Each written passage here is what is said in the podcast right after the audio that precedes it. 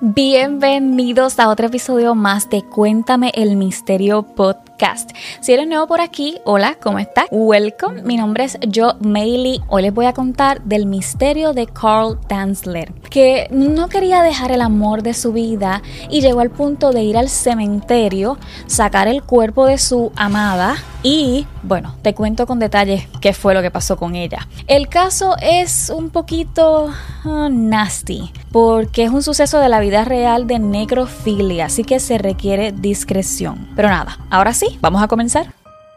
El caso de Carl Tanzler. Bueno, Carl Tanzler nació en mil ochocientos setenta y siete y cuando joven estudió los patrones del tiempo en Australia para el mil novecientos diez. Él vivió allá hasta el final de la Primera Guerra Mundial, pero luego dijo, me quiero regresar para casa. Y se regresó, se casó y tuvo dos niñas rapidito. Después de eso aceptó la posición como técnico de radiología y esta fue su oportunidad porque décadas atrás había muchos inmigrantes que venían hasta Estados Unidos para un futuro mejor y este fue su caso. La posición de Key West, Florida, fue en el hospital de la Marina. Entonces él cogió y alquiló un aparato de rayos X para trabajar con ellos y también cambió su nombre a Carl von Cosel. Uno de los días que Cosel, bueno, vamos a decirle Tanzler porque decir el primer nombre Carl como que se me traba la lengua.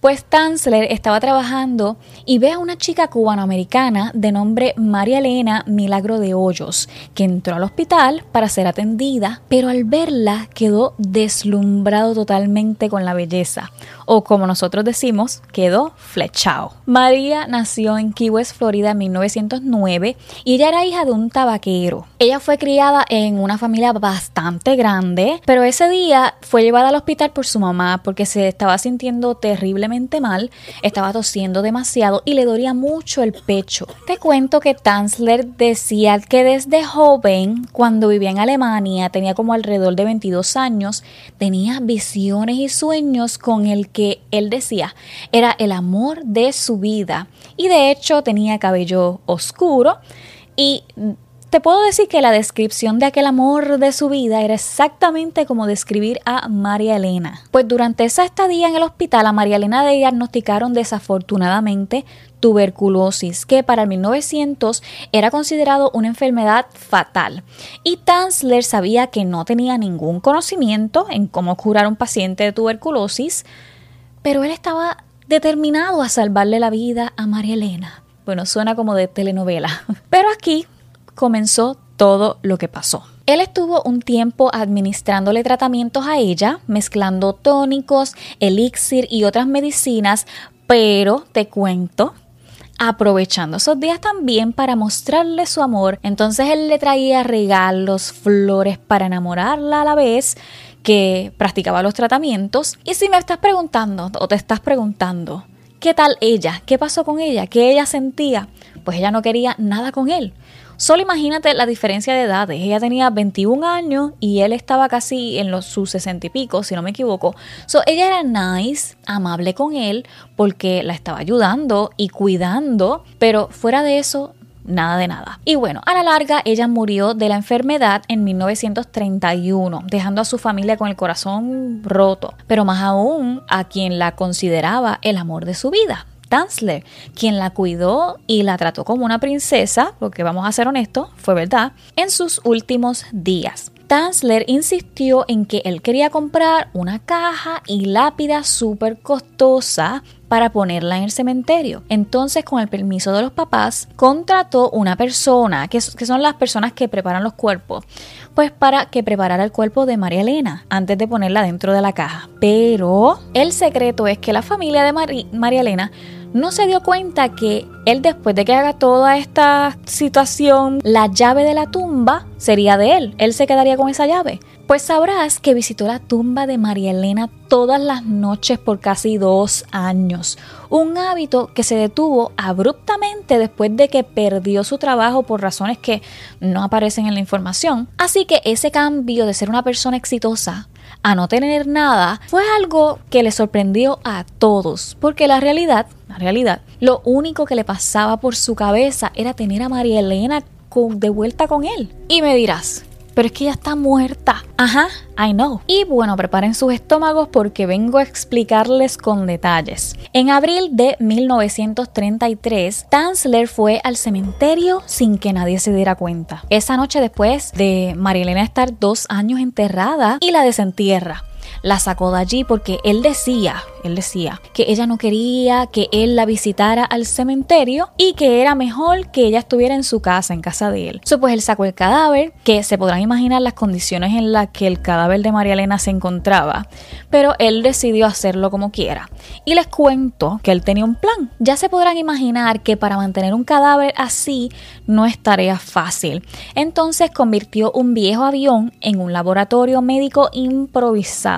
Allí buscó una serie de trucos de, como decimos acá, D I Y. En otras palabras, hizo todo con productos que podría comprar en tiendas, farmacias, porque recuerda, ya no estaba trabajando en el hospital. Pero todo para mantener intacto el cuerpo que ya estaba en descomposición. Pues él empezó a armar yeso de París para como pegar lo que ya se estaba pudriendo, ¿verdad?, o taparlo. Y también, como los ojos ya estaban deteriorados por la descomposición, consiguió ojos de vidrio para mantener la integridad del rostro. También tenía perchas, ganchos y otros cables para estabilizar su estructura esquelética. Rellenó el torso con trapos para intentar preservar su forma normal y cubrió su cuero cabelludo con mechones de cabello real, o sea, con extensiones. Entonces, por el olor, bueno, la peste, Tanzler le echaba perfumes, sprays con aromas a flores y desinfectantes para que el olor a podrido no saliera del cuerpo.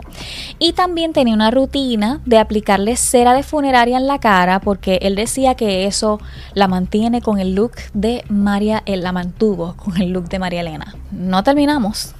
Tanzler envolvió el cadáver en un vestido, guantes, joyas y colocó el cuerpo en la cama de él, donde durmió, porque él durmió con el cuerpo de María Elena por siete años. So, cuando la ciudad empezó a hablar de aquel hombre solitario, además del relato de un niño local que dijo, le dijo a todo el mundo haber visto al doctor bailando con lo que parecía ser una muñeca gigante, la familia de María Elena comenzó a sospechar que algo mmm, andaba mal. Entonces la hermana de Elena, Florinda, apareció un día para mil novecientos cuarenta en la casa de Tanzler.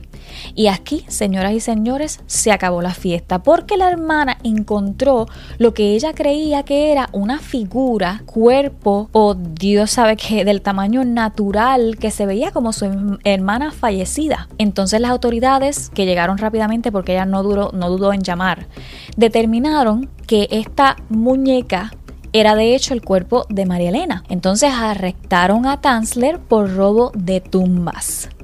Luego de la autopsia se reveló que el cuerpo tenía hasta un tubo de papel insertado entre las piernas, formando una vagina improvisada. Aunque Tanzler en su declaración dijo que él nunca hizo nada, pero en mi opinión, si hizo todo aquello fue por alguna razón que no quiero ni imaginarme. So, una evaluación psiquiátrica determinó que Tanzler estaba en condiciones de ser juzgado, o sea, no estaba enfermo mentalmente, aunque algunos informes afirman que los planes futuros con María Elena era, y como dijo en sus propias palabras, quería poner a volar el cuerpo tan alto en la estratosfera para que la radiación del espacio exterior pudiera penetrar sus tejidos y restaurar la vida de su forma soñolienta. O sea, en otras palabras, creía que haciendo esto le devolvería la vida a Elena. El cuerpo de Elena fue exhibido en una funeraria local donde más o menos siete mil personas fueron para ver el cadáver, y de una vez y por todas la enterraron en una tumba sin nombre en el cementerio de Key West. A pesar de esto, eh, Tanzler recibió bastante compasión durante su juicio, y algunos incluso lo vieron como un romántico empedernido, aunque un poquito excéntrico. Luego de esto pasó a vivir solo el resto de sus días y murió en su propia casa en mil novecientos cincuenta y dos, donde fue descubierto tres semanas después de su fallecimiento. Y bueno, mis amores, hasta aquí el video de hoy. Recuerden que mi link, donde están Todas mis páginas lo van a ver en la descripción. En TikTok hablo de leyendas y fantasmas y por aquí, por el video podcast, hablo de historias un poquito más fuertes y casos reales como este.